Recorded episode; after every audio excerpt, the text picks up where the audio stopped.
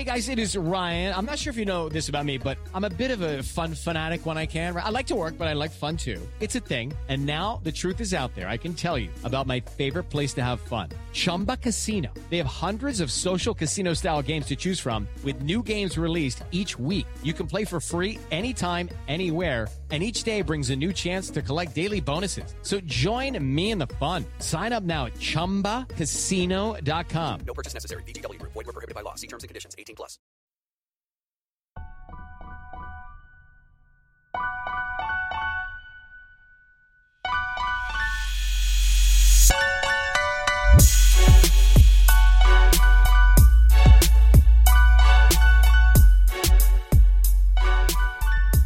What's going on, everyone? Welcome to another episode of Bro History. It's Henry Zamota, Danny Abdel-Jabbar. Danny, you have a Britney update, don't you? Yeah, man. I'm glad that you uh, pointed that out. Welcome Uh, so to Britney Watch.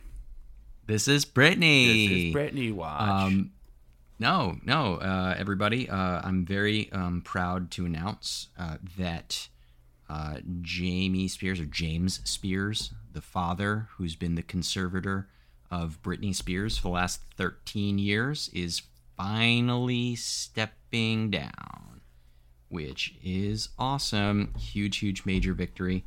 Um, by the way, uh, I was reading an article on Variety.com. Don't go to Variety.com. It literally made me wait 15 seconds before it goes to the article, and it just showed me the shittiest ad. It was just like big blank white page and a little tiny, like tiny, tiny little ad. And I'm like, I have to stare at this one tiny little ad for 15 seconds. Fuck you, Variety. Anyway, back to the the point. Um, you know, she she's uh, finally, I think, you know, you know, her her way. This is really really awesome. Um, the fact that he's leaving. I mean, he was, you know, by Britney's own admission, the the reason why she doesn't want to be in a conservatorship. Like maybe she'd still be in it if uh, you know he wasn't the conservator. Um, but good for her. You know, congratulations. I don't know if we know any information about who might take over the conservatorship because that's not over yet. Um, but obviously, you know, her legal team is going to push to end it at this point. Um, so the cards are falling. You know, it's it's you know it's kind of like you know the U.S. pulling out of Afghanistan. It's only a matter of time before you know before somebody else takes over. So what if she does Yeah. like she like uh like murder somebody afterwards? What well, I mean, I don't think that has anything to do with the conservatorship. What if? what if we? I don't think that has anything like- to do with I the don't. I'm joking. I know that doesn't have. that No, no, I know. I'm I'm I'm also kind of playing along with this though.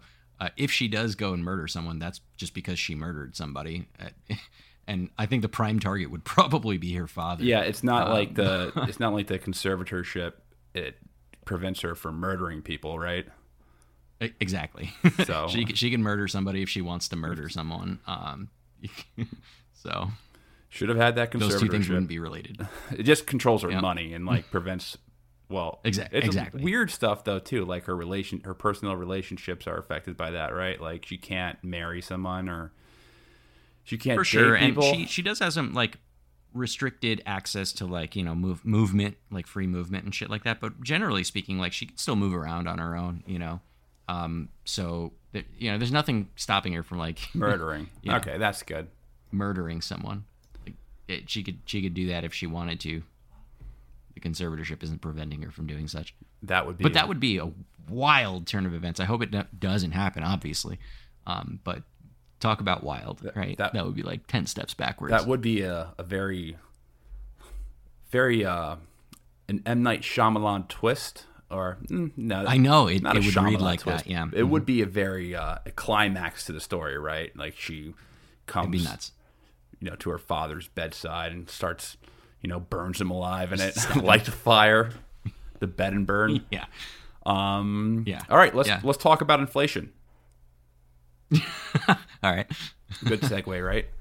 So, um, all right. So, inflation to me is you. You're a Game of Thrones fan, so you'll get this, and I'm assuming 50 percent of the people who listen to this are at least familiar with Game of Thrones or have watched some episodes. But you know how um, in the earlier seasons and the later seasons as well, you'll have episodes where, where there's all this political squabbling and all these power politics going on, and then meanwhile it will cut to the White Walkers. Mm-hmm. Mm-hmm. And then you'll you know you'll see the White Walkers are gaining power and they're about to approach the wall, and you know all is doomed. That is how I feel about hyperinflation. This looming dark cloud over society and who knows when it could happen or who like it's almost like we're bound to hit that at some point the way that our monetary system um, is conducted i mean how do you feel do you Okay. do you have that same Yeah, fear I? I could I could see what you're saying. You know, like we go from, from the beginning of um, the beginning of uh, the series, and there's like two White Walkers, and then you know, skip forward seven seasons, and now there's like millions of them, right? So in that way, they're kind of hyperinflating on their own. Um, but also, uh, you know, your comparison I think is pretty astute in the sense that um, everybody's like bitching and moaning about you know who gets the throne when no one's paying attention to the fact that there's a bunch of like like murderous zombie mm, ice people that are gonna come and kill you. Uh, aka the so central bank it's- being it's- the ice people murderous zombie ice people, the central bank. Yeah, no, it's and it's not the central bank. It's it's the it's the inflation that kills you, right? The central bank is kind of like. Uh, let me try and see if I can draw. Um, the central bank is like the the the night king, yeah right? exactly They're the ones that create the White Walkers. Exactly. right? And so the central banks are the, is the one that creates, you know, hyperinflation. Yeah, the? Night King is the chairman of the Federal Reserve. Um, so earlier in the month, there was a poll conducted by The Hill that found that 31% of voters named inflation as what concerns them most about the economy. And, um, you know, there's a really good article from wolfstreet.com that tracks the current inflation right now.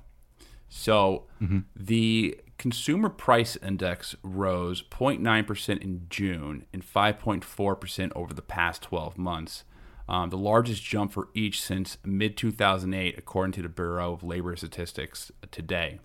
All right, what the hell? What does that even mean?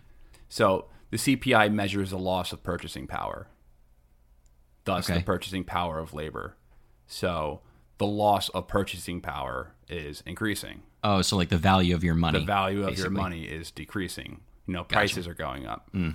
Um, but Mm-hmm. so rent of primary residence went up by 1.9% over the year. Uh, the cost of home ownership, so the amount of Mm-hmm. The rent is too damn high, right? well, the rent rent is going up. I mean, outside of New York City and, and major cities where people fled, um, other cities are having increases in rent. Like smaller Mm-hmm. cities are having um, large their rents increasing because of the exodus from really large urban areas. Um, but Right. the cost of home ownership, so the amount of rent that would have to be paid in order to uh, substitute a currently owned house as a rental property, that rose by 2.4% over the year.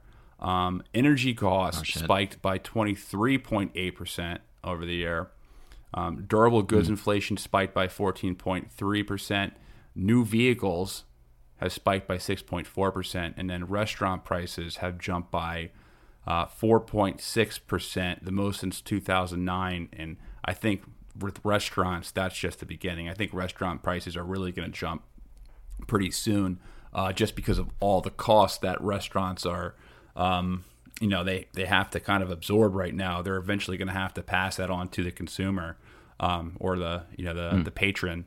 You know with just the operating costs and all the COVID stuff and you know um, just the price of their food. Food. You know their uh, ingredients are going up. So um, right. I think it be it would do us good to look at some examples of inflation in the most extreme form. Um, you know, we're, we're told being told right now that the current inflation is is uh, transitory, meaning temporary, but it certainly seems like it's going to be permanent. Um, but let's talk. Let's talk about the most famous example, and I think this is probably the most famous example of hyperinflation ever, which Yeah. is post World War One Germany. uh, the Weimar Republic, I think is probably the most uh, famous, a notorious case of hyperinflation throughout human history, along with Zimbabwe's, and um, you know, it's something I think that we should. I think it's it's probably still worse than like places like Zimbabwe. To be honest, yeah, I well, think it's I think it's still worse. Well, well, let's jump into it, and um, I'm just going to lay out kind of like the basic background of this. Is and in 1913, before World War One broke out, total currency in Germany amounted to six billion marks. So the mark was the gold standard based currency of the German Empire. Fast forward, November 1923 in Berlin, a loaf of bread cost 428 billion marks.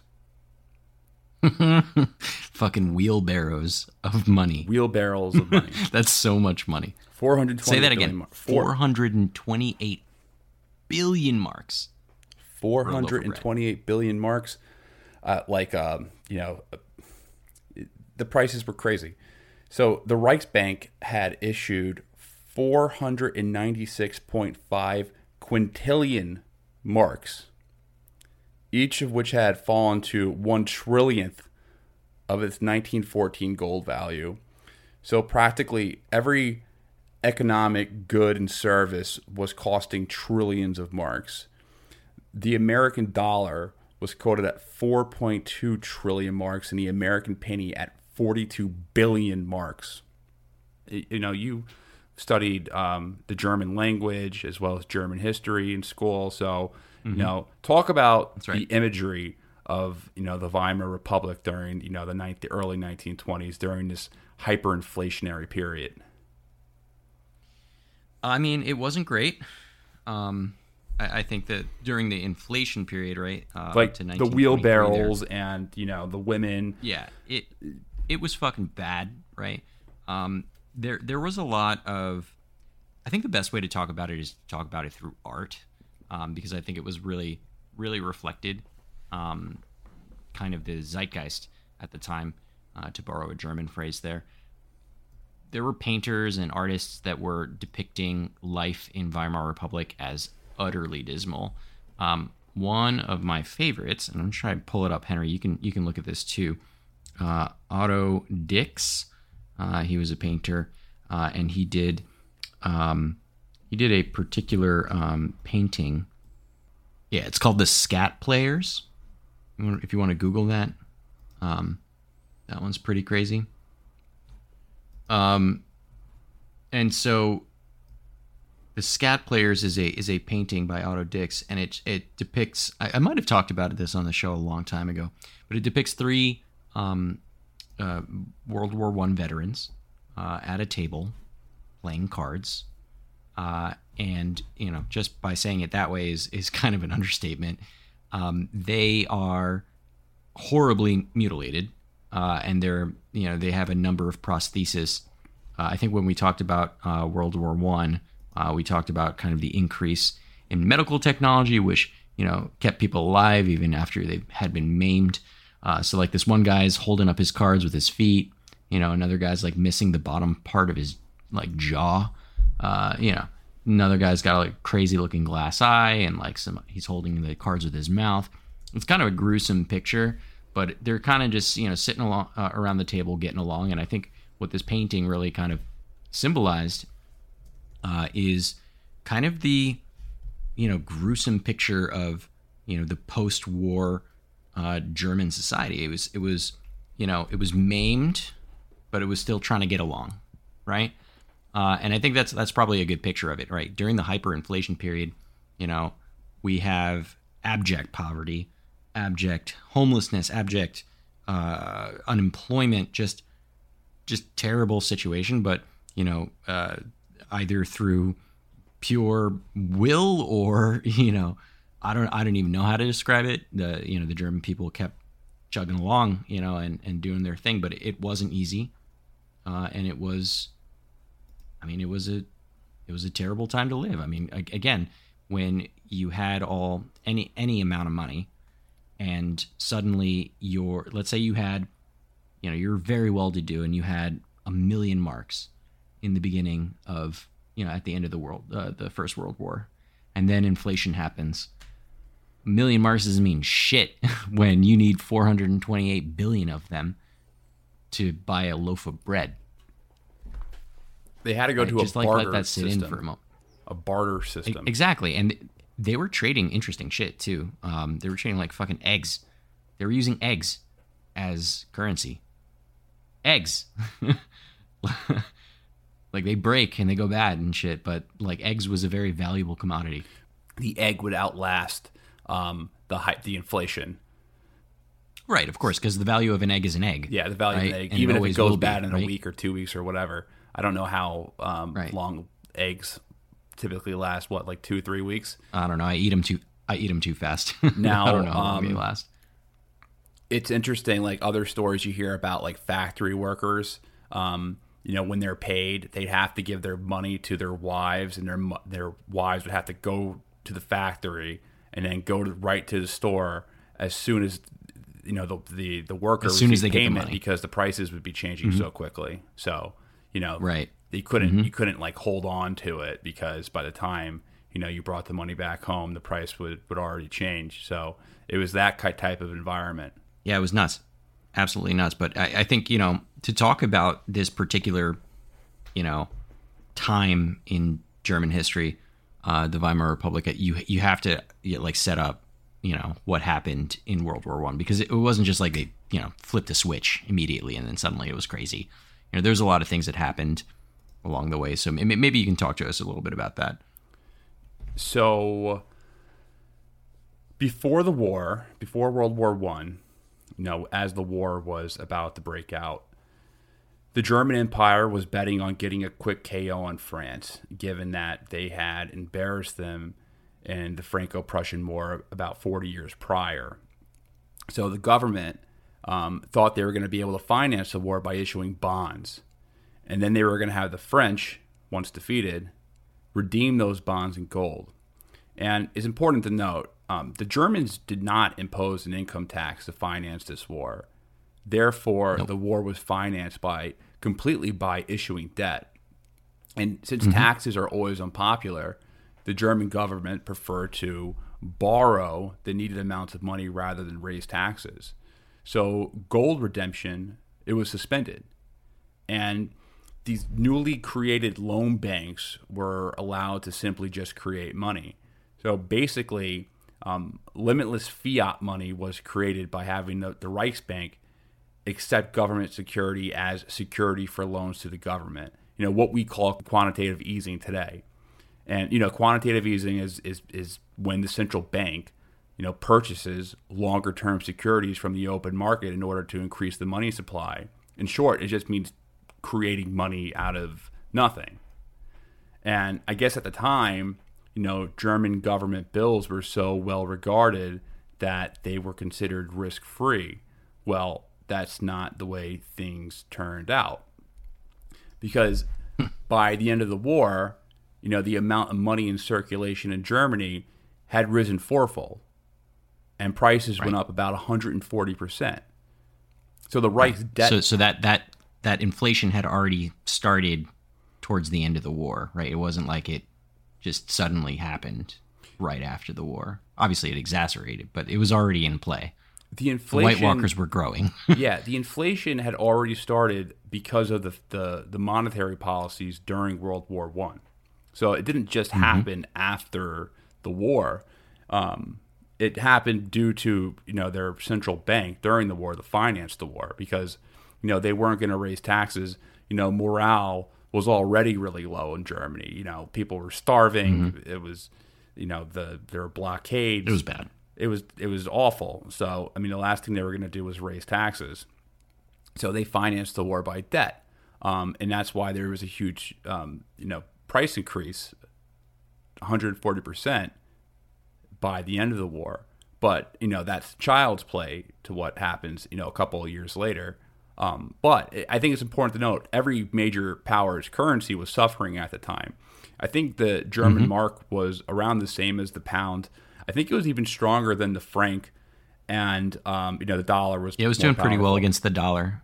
It, it was doing pretty well against the dollar, though. I think it was like one to four or something like that.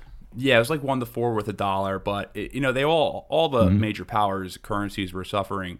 Um, what Germany also had to deal was deal with was losing the being the loser of the war. Um, yeah, or the official loser that is. the, offi- the official that war. loser of the war. The the Treaty Mm-hmm. of Versailles, you know, for those not familiar, um, the entire war was blamed on Germany. You know, they were stripped of their colonies.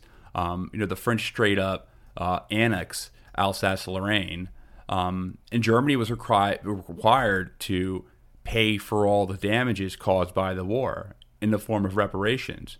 You know, France in particular demanded very heavy reparations because they were embittered by the amount of human life lost.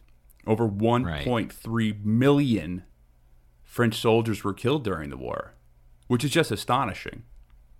That's that's an insane amount of people. I think about a million German soldiers were killed. I think 1.3 million French soldiers were killed. I'm not sure how many British soldiers were killed. I know it's very high. Um, you know, 100,000 American soldiers were killed. 500,000 or so Italian soldiers were killed. Um, I'm not sure what the number is in the Austro-Hungarian Empire is, but I know it's high. Um, you know, millions and millions of soldiers. But France and Russia, you know, took the most They really got hit. hit really hard. I mean, Russia, that's just kind of par for the course when it comes to war. They throw men in the meat grinders like no one else, but France was doing the same. I mean, all of them were doing that. Um, but you know, the French suffered four hundred thousand casualties alone in the Battle of Verdun Yeah, nuts. which was one of the larger largest battles in the entire war 400,000 casualties so 400,000 people removed from the battlefield from either dying or you know some type of combat action that um, you know took them away from the trenches but it was brutal um, and then France you know wanted its payments but also wanted to keep the German economy weak in order to prevent them from remilitarizing. But in order to get payments, they needed Germany to have a strong economy. So you can kind of see the contradiction there. Yeah, it's a little bit of a chicken and the egg situation Yeah. there. Uh, but the fiscal situation was really bad at the end of the war. So before the war actually ends, and and you're, I know you're familiar with this this part of the history, but you know Kaiser Wilhelm, um, the monarch of Germany, the guy with the gimpy arm, you know he is deposed by a workers' revolution, and then two days later he's, um, you know, two days after he's deposed, you know that's when Germany signs. You know they they've surrendered. The armistice is is, uh, is signed on uh, November of November 11th of 1918. And you know the political Right. party that wins the first election in the new Weimar Republic is the SPD, the the Social Democratic Party, and what the Weimar Republic becomes is a welfare state. All right, well, h- hold on, because you can't just jump right into that welfare state bit, because the welfare state is a dirty word. L- let me let me take this part. Um, so, uh, let me let me start by talking generally about some positive and negative points about the Weimar Republic, just to We're get going us to like, talk primed about a little this. bit of good about them, a little bit a of little bit of good, a little bit of bad, you know. Because uh, because admittedly, when I was doing the research on this, and and obviously, uh, as you pointed out, I studied German for a long time, uh, especially in college, and you know, I went to a very liberal university, so they painted an interesting Rutgers. picture uh, there. yeah, I went to Rutgers. Rutgers Um, is but, very liberal. Uh, well, uh, the German program in Rutgers is pretty liberal. I can say that. I guess every with, university is. with absolute Surprisingly, my school was not very liberal. Actually, I don't No? know. I wasn't paying attention to class enough in college to know if they were super liberal or not. I wouldn't even known if I was there. Well, so I didn't notice. I didn't notice when I was in school, but like you know, look in hindsight, I can see. Uh, and, and the reason why is because um, the way, and, and I am definitely like some of my professors, if they're listening, they would probably be very upset with me for saying this. But you know, if I'm to paint with a super broad brush, what I took away from a lot of the classes that you know covered Weimar Republic was you know you had the you know the the uh, the, the Prussian Empire and they sucked right? And they're an authoritarian you know dictatorship basically. Um, and then we had this very short lived republic that was you know it had its problems but you know it, it, it was really positive in a lot of you know ways. And if they just let it run out then you know it, it probably would have been awesome. But then the nazis came and fucked it up right? And and that's you know in a nutshell kurzgesagt as they would say. Um, the the kind of like influence that I that I got uh, learning this. But um, after approaching it, you know, kind of with your help uh, and looking at you know some of the more uh, libertarian uh, writings, uh, reading some stuff that you sent me on Mises, um, and you know just watching a few videos of, of you know just economics that talked about um, the Weimar Republic, it definitely gave me a bit more context. So I do want to talk about like positive and negative things here. So I, I won't. I promise I'll try my best not to not to be too biased on this one, but let's talk about some good things because I feel like you know we started by you know saying that you know Weimar Republic is the you know the shining example of hyperinflation, which is a terrible thing. Um, but there were some really great things uh, about the Weimar Republic too. So if the things that weren't even available in, in most Western countries at the time. So one big one, uh, all men and women over the age of 20 were able to vote. I, I want to point out that women's suffrage, so the ability to vote here in the United States, didn't happen until like the 50s, right? So this was huge, uh, huge, huge, huge, very, very woke. Um, German citizens uh, were guaranteed freedom of speech and religion, which I guess is kind of par for the course for uh, like a democracy, but but still, you know, that wasn't a thing in in in the uh, you know the Prussian Empire. Uh, all German citizens were were meant to be equal. I, I, mean, I say meant to be equal because I don't. I think in practice, you know, equality is a is something you have to work for. It's not something that you sign into a document and just immediately a thing. Um, German citizens uh, would elect the president, so they had free and fair elections, um, and then the the Reichstag, uh, which is the what they call the parliament there, um, so they, they were able to you know select their leaders, so to speak. Well, actually, technically, they were they were voting for parties, and that's how they ended up getting it. But still, they would vote directly for the president. Uh, and then the Reichstag uh, made laws, and they appointed the government, and they also appointed the chancellor, and that typically fell in line with how people voted uh, proportionally, because they had a proportional uh, system of government where you know if some party got you know 30% of the vote, then they're going to get 30% of the representation and therefore, uh, actually, what ended up happening is there were so many fucking parties that nobody ever got a majority. So what would happen, and this is kind of the positive point out of it, is that those parties would have to cooperate with one another in coalitions. Uh, so on paper, it sounds really great, but in practice, there were some problems there. Uh, so uh, I can talk about the negative aspects of the Weimar Republic, and I'll start with that one. The parliament, as I said, was elected through this system of proportional representation, and so you know, the German citizens would vote for a party. Let's say they voted for the SDP, uh, SDP, um, and um, you know, rather than a specific candidate, like I'm not voting for you know fucking AOC, I'm voting for Democrats as an example, right? Um, and what happened is that there was just a ton of these smaller parties, uh, and no party ended up getting a majority uh, so they would form these coalitions, which on paper sounds like a good thing, right? Everybody has to like cooperate with one another. There's no, you know, not like here in the United States today where there's only really two parties that you can choose from and they both suck, you know? It's like you can, you know, they, they all have to get along and, and make compromises and things like that. So on paper, it sounds great. But in practice, what happened was a constant stream of disagreements between all of these parties. And we would have like these flip flop parties where like one party would side with, you know, would join a coalition with another party for one particular issue, and then for five more issues would be totally against them, and that would hamper their ability to make deals with one another. It was crazy. Um, so, so you're saying like so much grid, disagreement. Like the the party system created a gridlock system. Absolutely right, and it sounds like I'd argue probably I mean, I'd argue is probably worse than our gridlock, you know, and we only have two parties.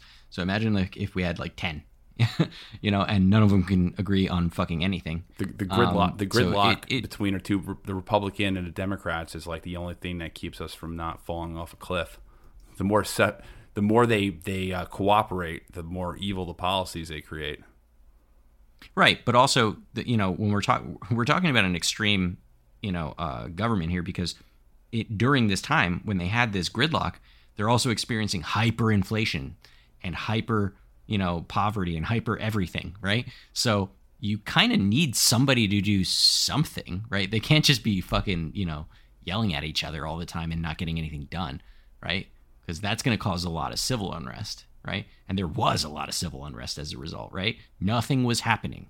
Nothing was getting done in the in the early part of the Weimar Republic, and you know, uh, oh, I got to talk about this one. There was this article in their constitution called Article 48, and it stated that this is creepy because it's it feels like some shit that we've had. Uh, it stated that in an emergency, the president can take control of Germany and issue laws and decrees by executive action, right? And you know, j- much like you know, say mm, like the War Powers Act or something like that. Here, uh, the uh, the quote emergent the emergency wasn't well defined, right? So obviously, it left it like wide open for abuse, and you know, eventually they did start abusing that.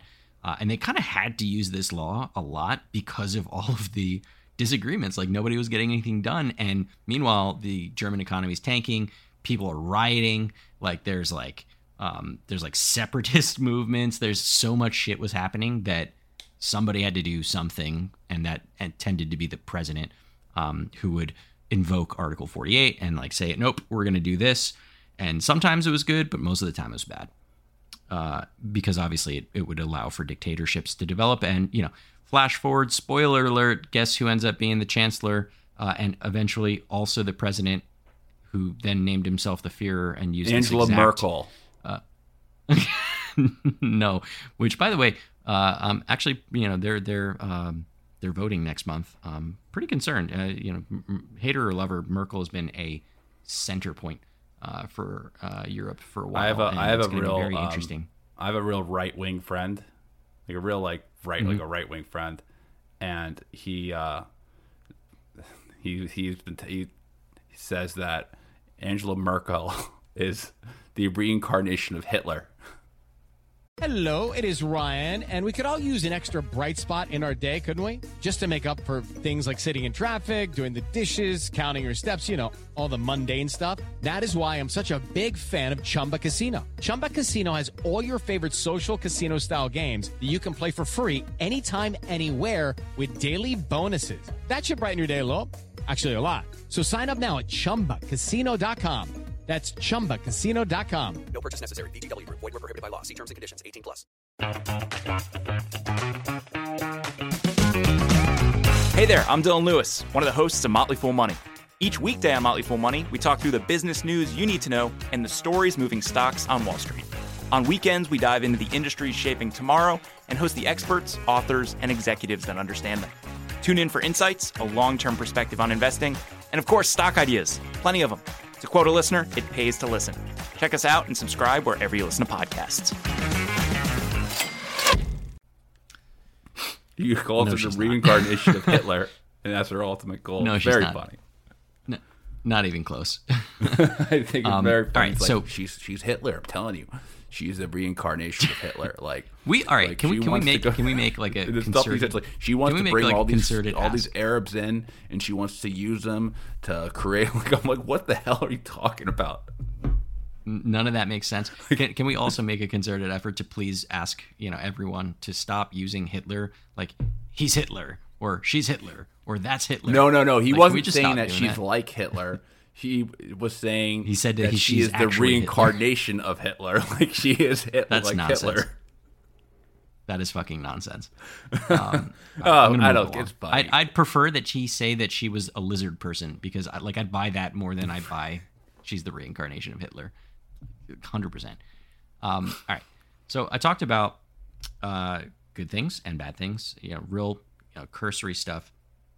Um, so when I was doing the research here, and, and Henry, thank you so much for sending over you know so many really awesome uh, um, kind of economically leaning uh, like reviews of the Weimar Republic because you know, it definitely helped me to you know to understand know, the there was a lot of problems in the Weimar Republic, but definitely inflation was this big beast that um, it, it was such a s- extreme focus, um, and it and it detracted so much, and it and it made it, made the people lose confidence in this new government in the post-war uh, war period. Uh, so it, it was interesting to read this from a libertarian perspective.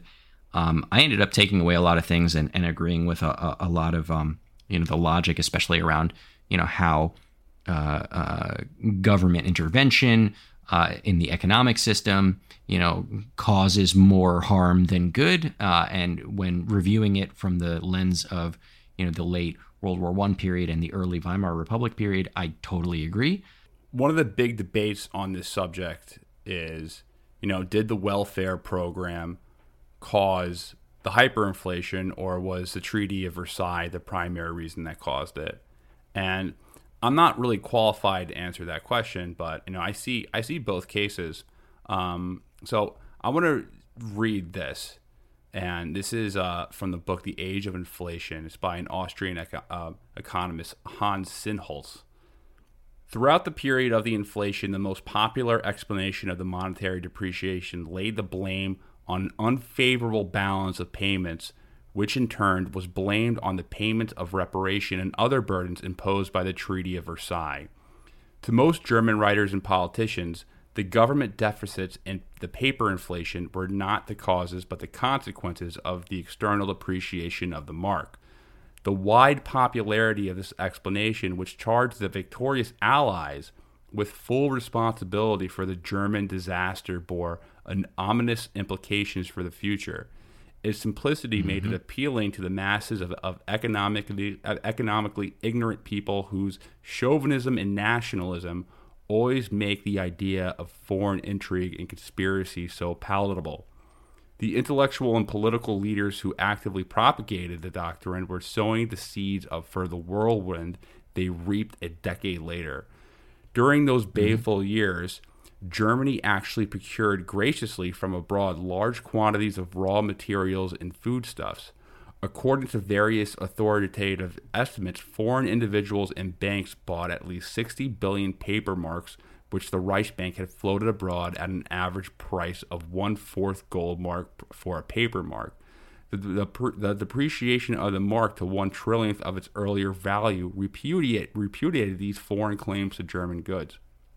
Thus, Foreigners suffered losses of 15 billion gold marks or some 3.5 billion US dollars, which was eight times more than Germany had paid in foreign exchange on account of reparations. But even if it had the, but even if it had been true that excessive burdens had been thrust on Germany by the Allies, there is no need for any monetary depreciation. Both phenomena are entirely independent. If excessive burdens mm. are placed on a government, whether they be foreign or domestic, that government must raise taxes or borrow some funds or or cur- or curtail other expenditures. Excessive reparation payments make nece- may necessitate greater higher taxes on the populace or large loans that reduce the supply of savings for industry and commerce or painful cuts in government service and employment. The standards of living of the people, thus burdened, will probably be depressed unless the reduction of bureaucracy should release new productive energy. But the value of money is not affected by the reparation burden unless economic productivity is impaired by the fundraising.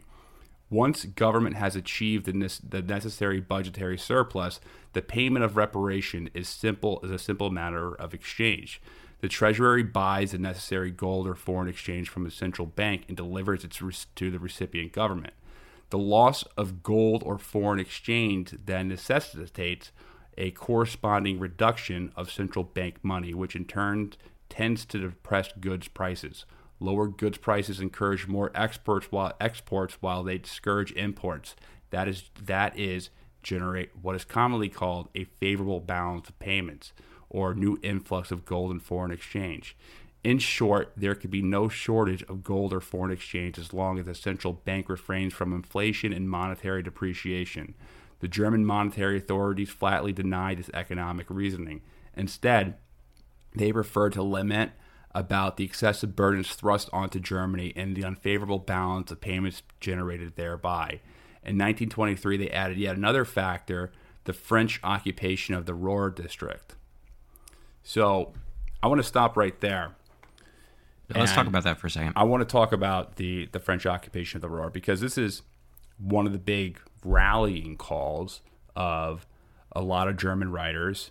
Um, you know, the annex of territory, the annexation of territory in Germany was, you know, uh, to me, one of the primary causes why there was this really strong national fervor that led to uh, someone like Adolf Hitler being elected. So um, let's talk about this occupation. So um, in May 1921, the Allies demanded Germany transfer 4 billion marks annually, and they had to make additional payments as their economy grew. And these demands amounted to be about half of the total German tax revenue. And if they didn't comply, or if the conditions were not met, the Allies threatened to occupy the Ruhr Valley. And the Ruhr Valley was a very heavily industrial, industrialized part of Western Germany. So the Allies the Allied governments they imposed uh, you know high duties on its exports, making it hard for Germany to run surplus on external trade.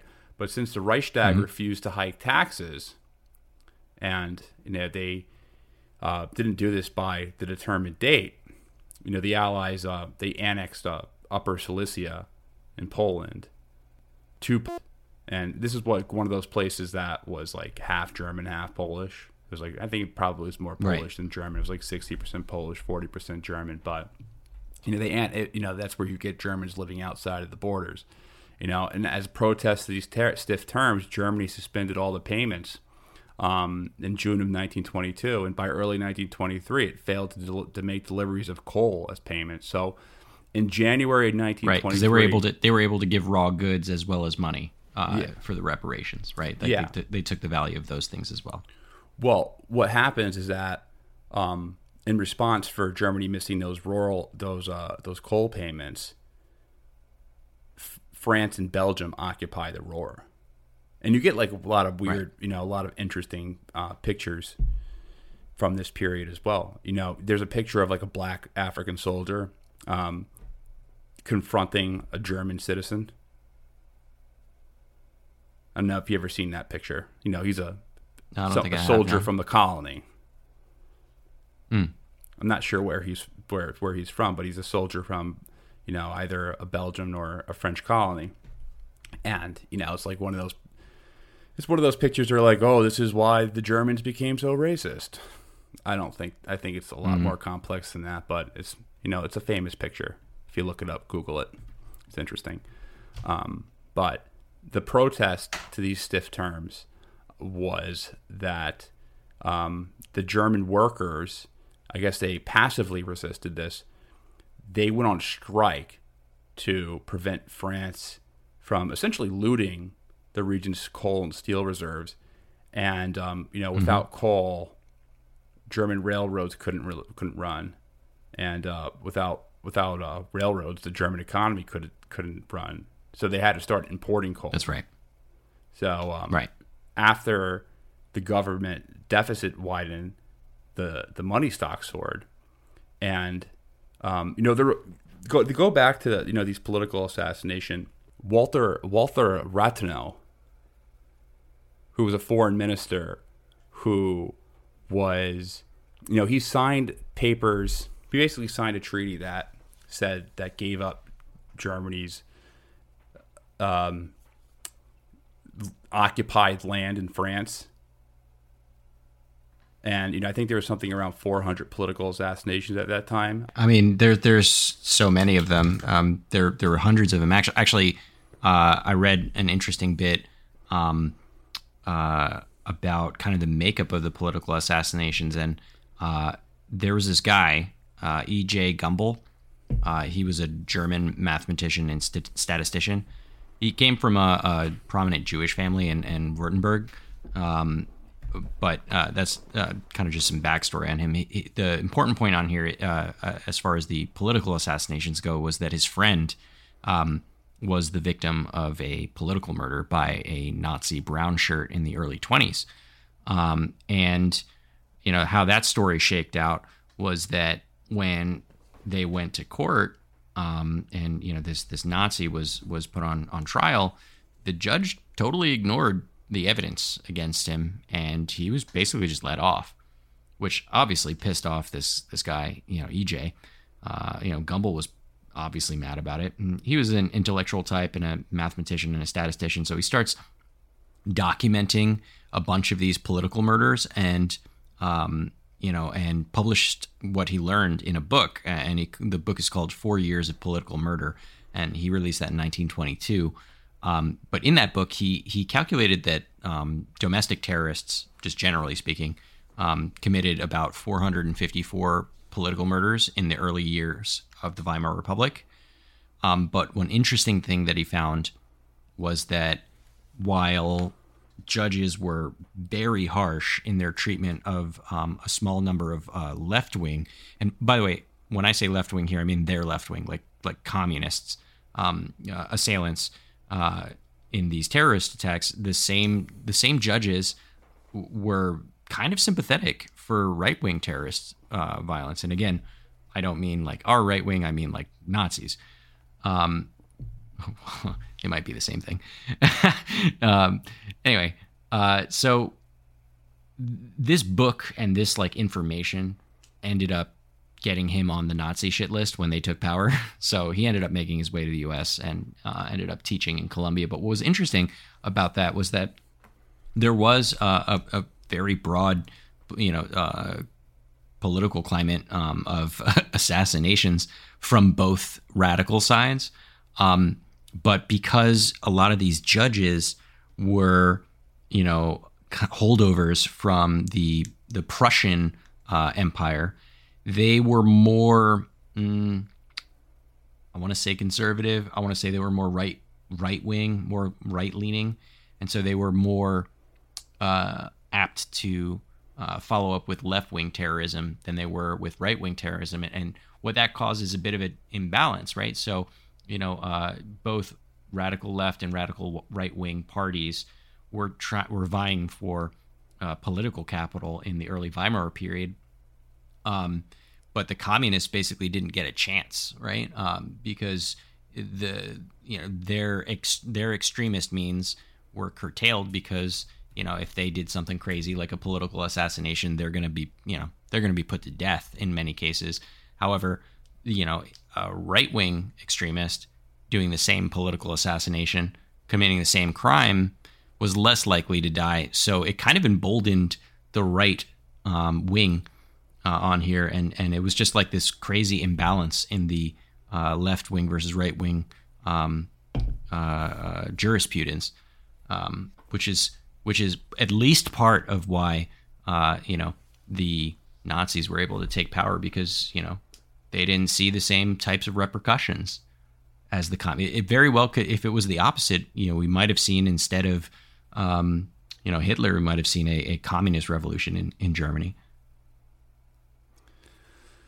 And um, I mean that is justification for the what people use for the welfare state there because the Germany mm-hmm. Germans wanted to avoid a Bolshevik revolution, so Mm-hmm. They thought that if they didn't, you know, subsidize, you know, these labor unions or give special privileges to these labor unions, or, then the communists would, right? Then, or you know, um, there was a lot of benefits that they gave as far as uh, healthcare benefits, eight-hour work days, things like that. You know, um, right. things that labor unions mm-hmm. are fighting for. Um, we'll talk. We'll talk more about that for sure. Yeah, we'll we'll talk about that. But if they did not give those if they did not give those uh, those benefits, then that would lead to an actual revolution. That would lead to a Bolshevik revolution. But what do right. these political murders result in? Is they they result in political turmoil, and um, political turmoil causes a large scale exodus of financial assets and capital which in Germany's case made its domestic price increases go from bad to insane. You know, Germany entered mm-hmm. into a full scale liquidity crisis at that time in 1922, 1923. Um, you know, all that being said, though, I think hi- the hyperinflation in the Weimar Republic is because of the German central banks or the German central bank. So I, I have another quote for you um, from a German economist, uh, Thorsten Polleit. He says, and this leads into um, you know how the hyperinflation was eventually ended.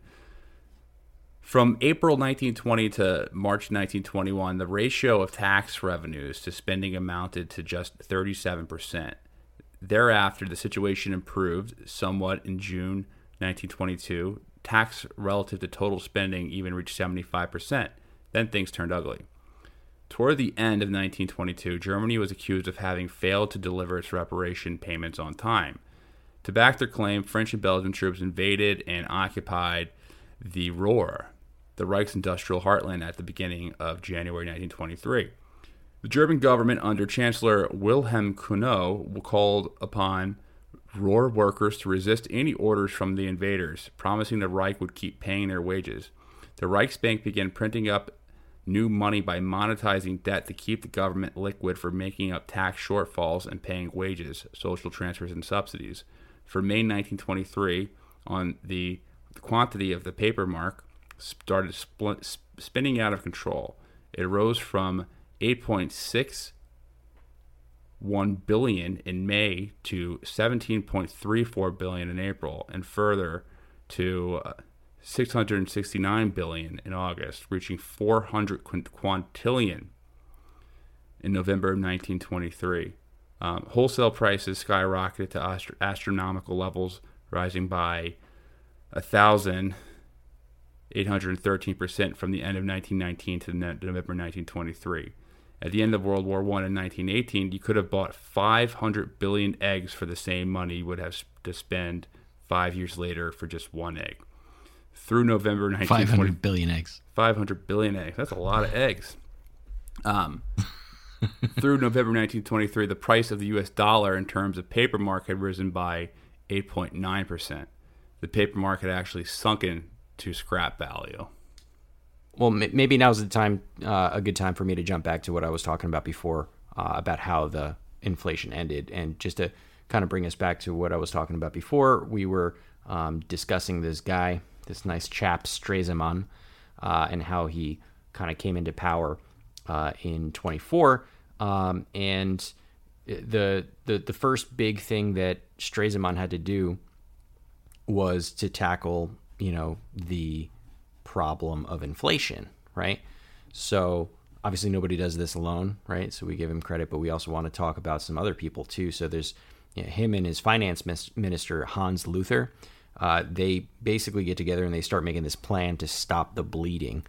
Uh, and how they do this is by introducing a new type of currency uh, that's called the Rentenmark, right? Now, unlike the old mark, right, the papier mark or the paper marks, uh, the value of the Rentenmark was going to be fixed to gold prices, right? So, you know, libertarians' dream here. Uh, and the Rentenmark actually was a intermediary um, uh, um, uh, an intermediary currency. They were eventually going to going to switch over to the Reichsmark afterwards, um, which was also going to be on the gold standard. Uh, I'm kind of getting ahead of myself though. But the, the point though is that they went from this ridiculous print a bunch of money that's worth basically nothing to all right, let's switch to this thing that has a, like it's backed by a uh, by a physical commodity, gold in this case. And what they were doing was inviting a bunch of people to come in and trade their old marks for new marks, right? So wheelbarrows full of them.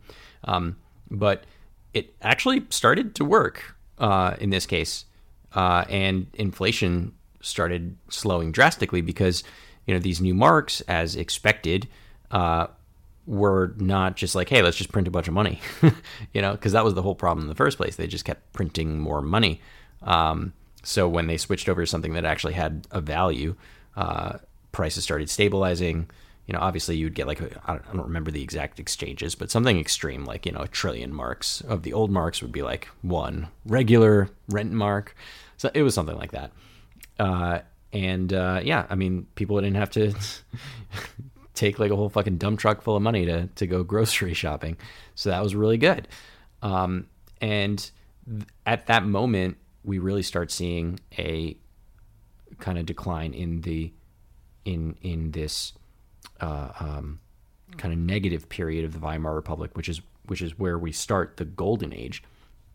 Uh, and and to be clear, the golden age wasn't gold for everybody, and we'll t- I want to talk about that for sure. Um, but you know, the golden age was a pretty big deal for a lot of people and definitely for the economy. So I want to talk a little bit about that. Um, so there was the problem of hyperinflation, and we talked about that. And uh, I've already forgotten the name of the guy that you quoted. Was also talking about how uh, the you know the reparation problem and the inflation problem weren't you know in unison, right? So they weren't connected. They were two separate things, right? And I totally agree with that um, because they ha- they had to handle both issues separately and individually. It's not like oh, if I fix the reparation problem, it suddenly fixes the you know inflation problem, and the reverse isn't true too, right? So just because they fix the inflation problem doesn't get rid of this um, problem with uh, reparations, right? Uh, so the next thing that he had to tackle was that reparations problem. So, you know, the inflation had temporarily stabilized, but they were still paying out, you know, or at least they were defaulting on, you know, the reparations that were basically killing the economy. Um, so first, uh, and this was a very unpopular thing for, um, among a lot of people, but it helped. Um, is that he he made commitments uh, to the international community that Germany would make good on their payments.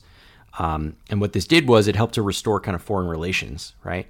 Uh, but obviously, it hurt him politically uh, because those reparations were so bad in you know the Germans' eyes. They're like, wait, we're gonna go back to fucking paying people again, you know? Uh, and this is, of course, in the shadow of like the Ruhr occupation and a bunch of all this other shit, where you know they're lo- they're losing territory over not paying, and now we're going to pay again. You know, so it wasn't a very popular thing, but he did it anyway. Um, and you know, if, if, I'm not mistaken, actually, I think he you know basically used the uh, Article 48 to do that. This is one of those situations where he just kind of took control and did something. Um, but he used that political capital um, uh, and at this point, he wasn't the uh, the president anymore. He only served for 100 days, but he ended up getting appointed as the foreign minister uh, by the next president. And so Stresemann actually ended up working real closely with the U.S. on renegotiating those reparations. And obviously, he wouldn't have been able to do this if not for the, all this political capital that he gained from making those commitments uh, that Germany would continue paying for reparations. So Stresemann and the U.S. they start getting real buddy buddy. Um, and they created the Dawes Plan in 1924. Uh, and this plan was actually pretty good for Germany because it actually put a pause on all of the reparations um, until 1929, right?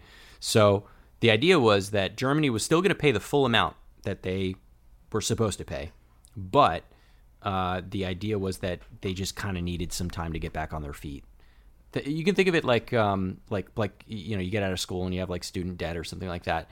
Um, you get like a little six month period or whatever that you don't have to pay. But like if after six months you still can't pay because you haven't found a job because it's impossible uh, in some cases, uh, you can also get like a forbearance, right? And they're basically saying like, hey, you know, okay, you don't have to pay right now. You still have to, you still owe everything, but we give you a little bit more time to get back on your feet. So you can think of it that way. But this massively, massively, massively helped the German uh, government's cash flow problem uh, and its and its reserves of uh, raw materials. Because if you remember, uh, it wasn't just a, a, cash that they were giving out; they were also giving out things like coal, right? So now they can use their raw materials to help spur on their own economy, right? So you pointed out that you know, without coal, the German railroads couldn't run, and without German railroads, the economy basically is off. So now they get Stresemann works with the U.S. to get the Dawes plan working. Now they don't have to pay anything for a couple of years, and now they can start using that raw materials to start building up their uh, economy and you know using some expertise uh, and some engineering know-how from the United States. They actually start building up their uh, industrial sector uh, quite a lot. Uh, here's where I think Stresemann made a huge mistake. Um, now, the the the cash flow and the, and, and the reserves were better in Germany, but they the economy still kind of needed a boost, and this is where they turned to the U.S., who happily loaned them a shit ton of money. Uh, I mean, people all over the world were loaning them money at the time. You, you pointed that out already. Um, but $25 billion in foreign money um, between 1924 and 1929 uh, came into Germany. And more than half of this money came from American loans. Uh, and most of that money was facilitated by bankers um, that were acting as an intermediary between the governments. Um, so we're talking about like central bank loans, um, and you know basically they were able to use this kind of connected connection and partnership. So now the the United States is obviously investing in Germany, so they don't want them to fail. Uh, so they also start giving them financial uh, and industrial expertise to help them. Uh, and you know, I think this is a mistake uh, for the reason that you know we really you really shouldn't take on debt um, in order to spur on an economy. And I think this is something that I'm starting to come along uh, around on. This this uh, more libertarian idea. Um, because once they start calling that debt, well, then you, you basically you're building your house on. It's like building a, house of cards, if you will. Uh, we'll talk about that in a second. But uh, the temporary uh, result of this was an economic boom. Uh, so you start seeing new factories being constructed or converted, um, and a lot of them are using a whole like shit ton of mechanization and assembly line techniques. Um, you can you can make the argument that this um, economic boom and this know-how uh, really spurred on uh, and gave Germany largely uh, their foundation. Uh, I mean, even today, not long ago, Germany was you know outproducing fucking China in in terms of uh, manufacturing, right? Uh, much smaller country, um, and you know a lot of that, a lot of the roots of that, you know, kind of German engineering uh, comes from this, right? Comes from this giant economic boom that happened, you know, during there. But uh, obviously, the, the negative offshoot is this of this is that uh, the Nazis took advantage of it to to build up their war machine, right? So they were you know building up all of these uh, factories and stuff that ended up being converted to like creating fucking leopard tanks and shit. Well, let me let me stop you right there. So here's just an antidote. But someone was telling me that they um, were they used to work in a machine shop, and the owner of the machine shop was a German guy, and he said that every single owner of all these machine shops were all German guys, and they all were just so meticulous and so eh, like experts at their crafts. And he's like, imagine just a whole society of that, of people like that. And that was that was Nazi Germany. That's how that's what he explained. Like that's how he, what he was trying to explain to me. He's like they were just so meticulous, um, like looking at every single detail. Um, so do you think that? Well, I mean, he's not he's not. I mean, on the face of it, he's No, not just wrong about that. anecdotal But kind of story, firsthand experience. Yeah, I- mean, he's not wrong about that. I think oh, that's why they what's were able to build unfortunate- Panzer tanks. You know, Yeah, I mean, what's unfortunate about that is that that we we you know that line of argumentation usually starts with saying the Nazis started that, but actually this started way well before the Nazis took power, right? This ingenuity came out of the golden age in the Weimar Republic. This was something that they co-opted to to you know uh, fuel their war machine, right? Uh, but this was intended and originally developed and successfully deployed for the you know uh, for the greater good of the people, right? So for to, to spur on the economy, um, and and and this was uh, um, pretty great for them. Um, it, then then what happened was that after a while, uh, they started paying back France and Belgium and, and other people their restorations early. Um, and this caused uh, France and Belgium to stop their occupation of the Ruhr uh, and pull out in 25. So now they have a strong industrial sector that was propped up by American investments with American know how and techniques. And now they just unlocked one of their most uh, uh, profitable regions for um, you know uh, manufacturing, which was the Ruhr, uh, which basically attracted more investment from outside, which you know at the time seemed like a really good idea, uh, but just meant more foreign debt. Um, so. Uh, just just to put this into perspective here, at, at this point, Germany's recovery was so rapid that it exceeded the recovery uh, of post World War One uh, of France and Britain. By 29, Germany was producing 33% more than before the war, and Germany had taken the second highest producing industrial nation uh, title, second only to the United States. That's how good they were doing in the Weimar Republic. Want to learn how you can make smarter decisions with your money? Well, I've got the podcast for you. I'm Sean Pyles, and I host NerdWallet's Smart Money Podcast. On our show, we help listeners like you make the most of your finances. I sit down with NerdWallet's team of nerds, personal finance experts in credit cards, banking, investing, and more. We answer your real-world money questions and break down the latest personal finance news. The nerds will give you the clarity you need by cutting through the clutter and misinformation in today's world of personal finance. We don't promote get rich quick schemes or hype unrealistic side hustles. Instead, we offer practical knowledge that you can apply in your everyday life. You'll learn about strategies to help you build your wealth, invest wisely, shop for financial products, and plan for major life events. And you'll walk away with the confidence you need to ensure that your money is always working as hard as you are. So turn to the nerds to answer your real world money questions and get insights that can help you make the smartest financial decisions for your life. Listen to NerdWallet's Smart Money Podcast wherever you get your podcasts. I'm Jane Perlez, longtime foreign correspondent and former Beijing bureau chief for the New York Times. I've been a foreign correspondent in lots of places Somalia, Indonesia, Pakistan, but nowhere as important to the world as China. I mean, China is not dropping anti democratic paratroopers into Montana. But of course, we did see things like the weather balloon slash spy balloon riveting the whole country for a week. This is Face Off, an eight part series in which we'll take you behind the scenes to key moments in the tumultuous US China relationship. We'll speak with a diplomat, a spy, a tech reporter, a US admiral, even Yo Yo Ma. Plus, my pal and noted China historian Rana Mitter joins the conversation. We'll look at what's driving the two nations apart and explore whether anything can help bring them back together. Face Off launches April 9th.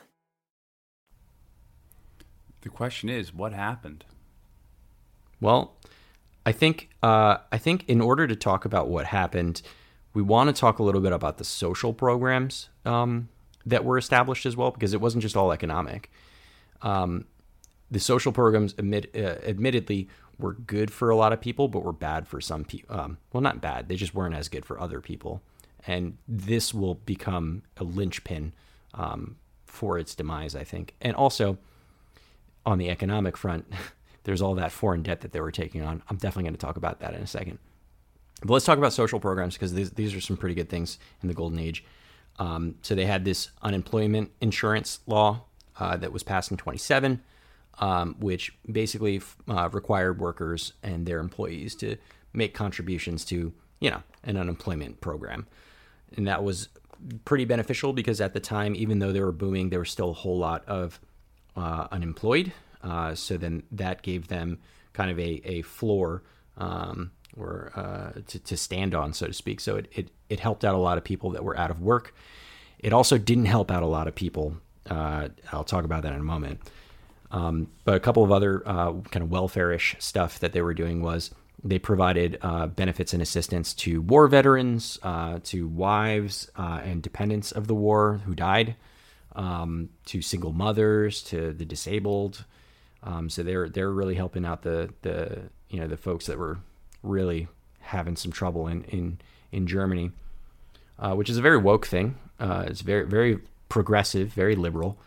Um, take it or leave it. It was very good for a lot of people.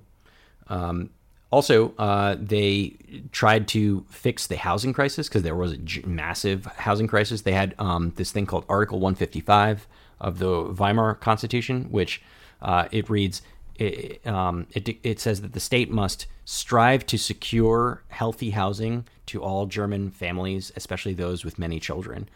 Um, so this was in their constitution. Um, so they worked on building a shit ton of new homes. So between 24 and 31, they built 2 million new homes. Uh, and uh, about 200,000 more were either renovated or expanded. So by 28, uh, homelessness had been reduced by 60%, more than 60%, actually. Uh, so that's huge. They were, they were tackling homelessness. You know, California can learn a thing or two about that. Um, so at this point, uh, around 24, in 1924, uh, unemployment was about 4%. Uh, and, uh, and that was uh, after like this giant increase in industry and manufacturing jobs came, um, there was a huge decline in, um, in unemployment. So by 29, only 1.4 million people out of 65 million people were without a job. So those, those you know, they did good on the unemployment front by creating new jobs. They also, uh, as I mentioned before, they stabilized the currency. Um, that created that industrial boom. Um, but something that was really positive uh, about that stabilization of currency was that the re- the quote real value of wages uh, increased. And what I mean by real value of wages, I don't necessarily mean that they got paid more. It means that the buying power uh, of the money that you received was higher, uh, and that increased by nine percent uh, in twenty in nineteen twenty eight, and it rose to twelve percent more uh, afterwards. So, actually, compared to the rest of Europe, uh, in terms of buying power, real wages, uh, Germany's industrial workforce was the best paid in Europe. Uh, so they were, you know, if you were working in a fucking factory, you were doing well for yourself. Uh, and there were so many people that were totally uh, without a job that ended up, you know, going into the industrial workplace, and they, you know, pulled themselves out of poverty as a result. I also want to talk a little bit about women. Uh, women dominated the Weimar electorate.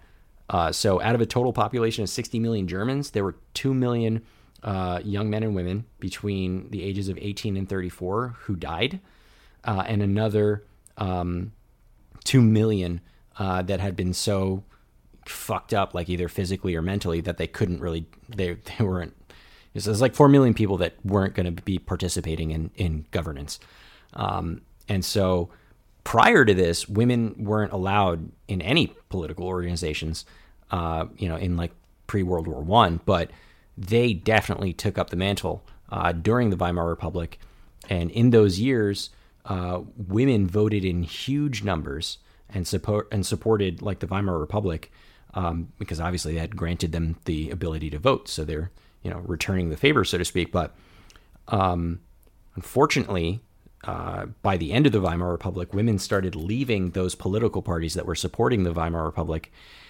So much so that by from 1930 to 1932, so this is already in the you know late hours of uh, of the Weimar Republic, women were the fastest growing group who supported the Nazi Party. Um, See what happened when and- you let women vote? I don't like that. um, I Oh. don't like that. It was a great age for women. they were the base of Hitler, but um, it was a great age for women's rights. I mean, But they were the base for Hitler. I, I think I think just just like th- that's probably uh, there are more reasons that that are independent of gender that um, you know why people voted uh, and supported the Nazi Party. Um, but I, I want to talk about why um, because that's kind of important because you asked like w- what happened, right? This this what what felt like a fucking miracle, uh, an economic miracle, didn't actually benefit everyone equally, and the people who uh, were the hardest hit were the middle class. So the the middle class in the Weimar Republic, you know, they lost all of their wealth, all of their savings, basically due to the hyperinflation uh, in 1923. So, like, if you were a regular middle class person and you had some money in the bank, you know, hyperinflation basically eviscerated your buying power and it, it was just gone, right? So, you know, those middle class people, you know, I'm talking about like managers, bankers, bureaucrats, you know, clerks, other like white collar professionals. You know, they they didn't come into this golden age with like, you know, um, with like a leg up. You know, they, they and they also failed to benefit from a lot of the, the social programs. Um, so a lot of the white collar uh, workers didn't get um, the same welfare benefits as people that were in the industrial sector. Um, and so while generally I did say that unemployment fell a lot, it actually remained really high uh, among white collar professionals. I mean, I guess the argument there could be made like, all right, well, why don't you just get a industrial job then? You know, that's that's kind of like the uh, the counter argument there, but you know when when you're when you've been trained uh, and you know you've been working all your life in a white collar job to kind of um, move to an industrial job, you know, for lack of a better word, feels you know to you like a regression, even if it's affecting your your income. Um, but you know it it you know a lot of these unemployed white collar workers, for one reason or another, didn't actually qualify for those same unemployment benefits that a lot of other people were getting. You know, so they were pretty sour about that. Admittedly, so that's that makes sense. And this kind of um, created an atmosphere in the Weimar Republic among the middle classes that the government was favoring um, the in, the working classes, the industrial classes, over the middle classes. They called it a, a like a form of class warfare to impose quote socialism by stealth, which is something that uh, a lot of our par- politicians on the on the right specifically, um, you know, like to say a lot. But this was like for realsies, socialism by stealth, um, and. Uh, and, and then the last kind of shitty part about being middle class in um, Weimar Republic was that there was no major party that represented them. So, you know, people, the workers' classes, like uh, they were represented by folks like the SDP or the Communist Party, the KDP, um, and you know the the folks on the right uh, were you know supported by the the National Socialists. So when the these middle class people, you know, they're like, well, hey, we're getting a shit end of the stick. Who's going to help us? You know, who's going to help us fix our problems? They ended up turning to the National Socialists because the National Socialists were able to tap into this middle class resentment um, that you know that you know they're not getting a fair shake, and I think this kind of brings us to the overall question of why the the Weimar Republic um, you know ended and why um, why the Nazis were able to take power and you know a number of things. And you can look at it from a social and a political perspective and you can look at it from an economic perspective. Definitely want to talk about the economics but first social stuff. You know there, there were two real types of Weimar politics. There was this you know very limited very pragmatic approach uh, that was coming out of the center. Um, and then there was this radical change movement uh, and that was split between left and right right? So there was two radical change movements but generally speaking we can kind of group them together um, so the the the parties that supported the Weimar Republic initially you know like the social democrats or the democratic party or the center party you know they they were promising things like higher wages shorter working hours lower taxes better schools so on and so forth healthcare you name it like these are the things that they were promising to do but at the same time the the folks that were you know on the extreme left and right were promising the same thing. They were promising the communists and the Nazis were saying the same shit. They're like, "Oh, we'll give you higher wages and shorter working hours and lower taxes and better schools and stuff like that." You know, so that sounds super appealing to a lot of people who were disillusioned by how things were going post World War One. I. I mean, think about it this way: all of the political movements of the day were promising the same thing you know, to, to increase the standard of living for the people. And, you know, the Republic had a rough start, right?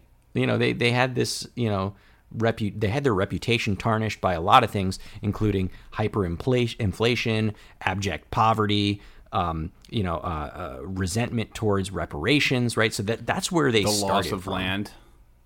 Ex- the loss of land. That's a great one, right? So that's the that's the place that the that the Weimar Republic started from. So they had a tarnished reputation from the start. And even though they were doing a really good job at turning that around, they always had that black mark on their on their record.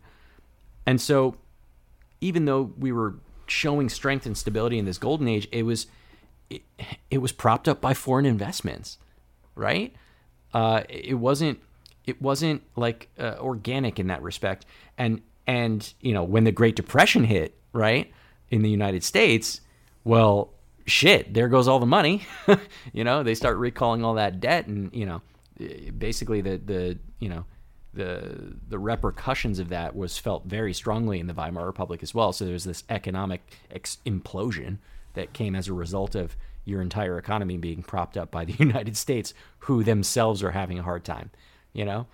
Um, so if you take all that together, normal people look started looking at like these radical fringe politics, you know, and they were kind of like interested. They were like, "All right, well, let's let's do a change, right? These guys are all saying the same shit, but these other guys say that they can do the same thing and they're different."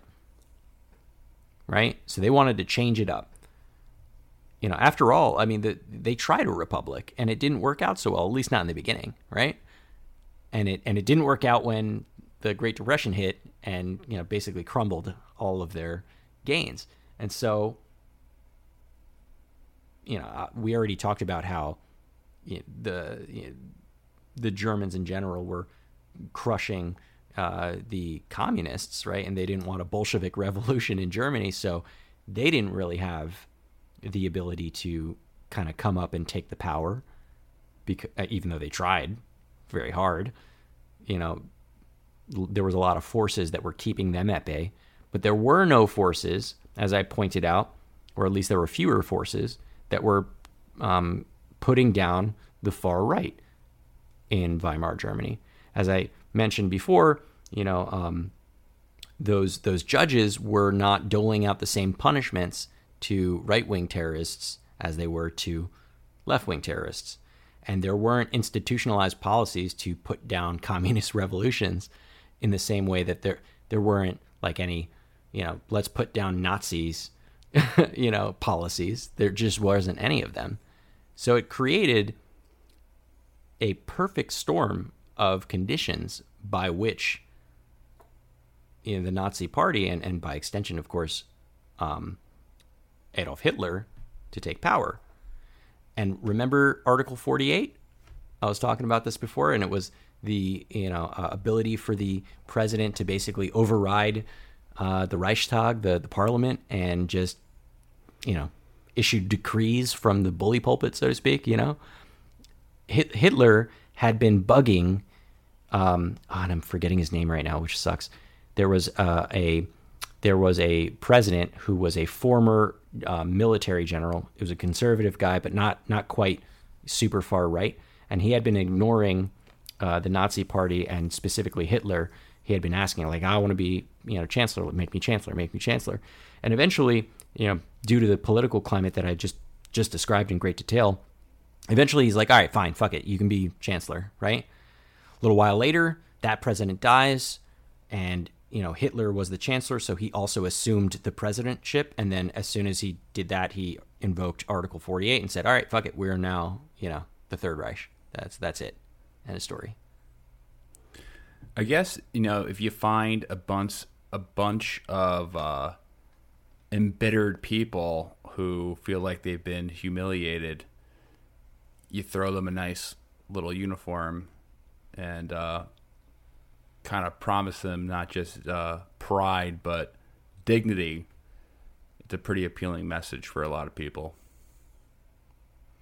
Right. I mean, it, it's it, it is a they were conditions for um, radicalism on both sides, but as we described, one side didn't have quite as many restrictions or limitations or even you know negative repercussions for wrongdoing as the other side. So it was pretty easy, frankly, for them to take over. You know, so there was a, hu- a lot of huge mistakes that the Weimar Republic made, but you know, in context, there was also a lot of really great things that they were doing too. Um, it just didn't shake out the way that it, that they wanted it to, you know. Well, I'll say so. well, I'll say so. Um, yeah. Well, definitely. Uh, I don't think any of it needed to happen. I don't think World War II had to happen. Some people no. say it was inevitable. I think it definitely didn't have to happen. Um, all right, before we wrap this show up, let's we need to talk about Afghanistan. I know this is kind of a huge, like a really uh, non subtle segue, but you know we were talking about Afghanistan a couple of days ago about how the government in Kabul is falling, and I'm sure if you're listening, this is being recorded on Friday, so who knows what the hell is going to happen by the time this episode is released. But the last news report I checked, the Taliban have seized control of four more four more provincial capitals and cemented its control of the strategic south. And right now, in only eight days, the Taliban took control of 16 of Afghanistan's 34 provinces and conquered 18 of its provincial capitals. And this is a Afghan army force. Afghan army forces has opened a door for the Taliban siege of Kabul, as the insurgents now firmly control the majority of Afghanistan cities and districts, including the strategically and culturally significant Kandahar. I'm reading this from the Long Wars Journal by the way, by Bill Roggio. Um, with control of Ghazni and Logar provinces and an uptick in fighting in the east, the road to Kabul is now open. So um, they took Kandahar, which is the second biggest city and kind of like the historical capital of, Pashtun, of the Pashtuns. Um, the U.S. is deploying troops to help evacuate um, people who work in the U.S. Embassy in Afghanistan. The country is collapsing quicker than we even anticipated. Yep. I think we gave it like. I mean, I thought it was going to be like 90 days, not. Yeah, I thought like it was going to be a few days. months. Mm-hmm. But and that's how that's how fast the Afghan government is crumbling. And I didn't even think they. I don't think they're. If they take Kabul, that will be something. Um, but right now they take the Taliban control about sixty five percent of the country. That's a very low conservative estimate. Probably probably much higher. Um, I feel like the U.S. would intervene a little bit more if they went for Kabul. But I don't think it's a question of if they take Kabul. I think it's just a question of when. Kabul's a big population center, but if they take Kabul, you know, there's a mean- theory that They took Kandahar, you know. can't. Yeah, but Kandahar is more Pashtuns are there. Um, easier. It's kind of it's, it's the historical home of the Pashtuns. Um, No, I feel that, but you know, it's not like they just open the doors and say, "Hey, come in." you know what I mean? Well, there's a warlord in um, who lives in Kabul named uh, Gulbuddin Hekmatyar, who is uh, God. This guy's been around forever. He's just I think he's got to be in his 80s now, and um, he's a Pashtun warlord, but he's not Taliban. And he is in Kabul, and he used to be allied with the Taliban, but he switched sides to the Afghan to the to the Afghan government. But some theorize that he might be a Trojan horse. So he might call his militiamen to do kind of like in a what's the order in Star Wars? Order sixty seven or whatever. Executive Yeah, Order sixty seven. like you know, when they kill the Jedi. Some do Yeah. some shit like that. Um, that's what's that's that's what's in Scott Horton's book. So I'm just repeating what he says.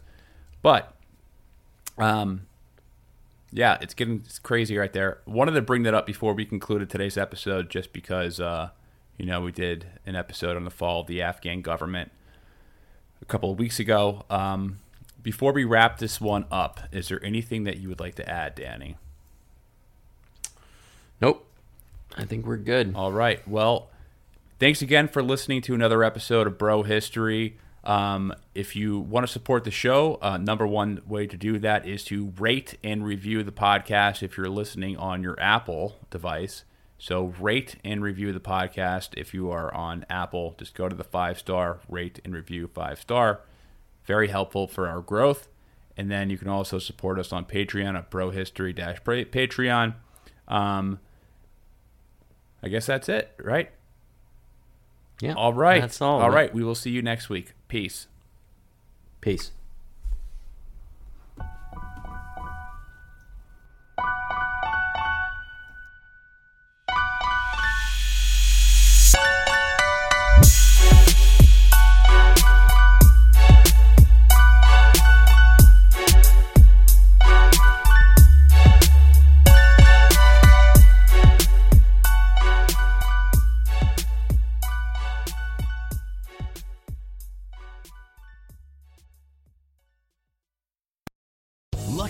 Casino asking people what's the weirdest place you've gotten lucky? Lucky? In line at the deli, I guess? Aha, in my dentist's office. More than once, actually. Do I have to say? Yes, you do. In the car before my kids' PTA meeting. Really? Yes. Excuse me, what's the weirdest place you've gotten lucky? I never win and tell. Well, there you have it. You can get lucky anywhere playing at LuckyLandSlots.com. Play for free right now. Are you feeling lucky? No purchase necessary. Void where prohibited by law. 18 plus. Terms and conditions apply. See website for details.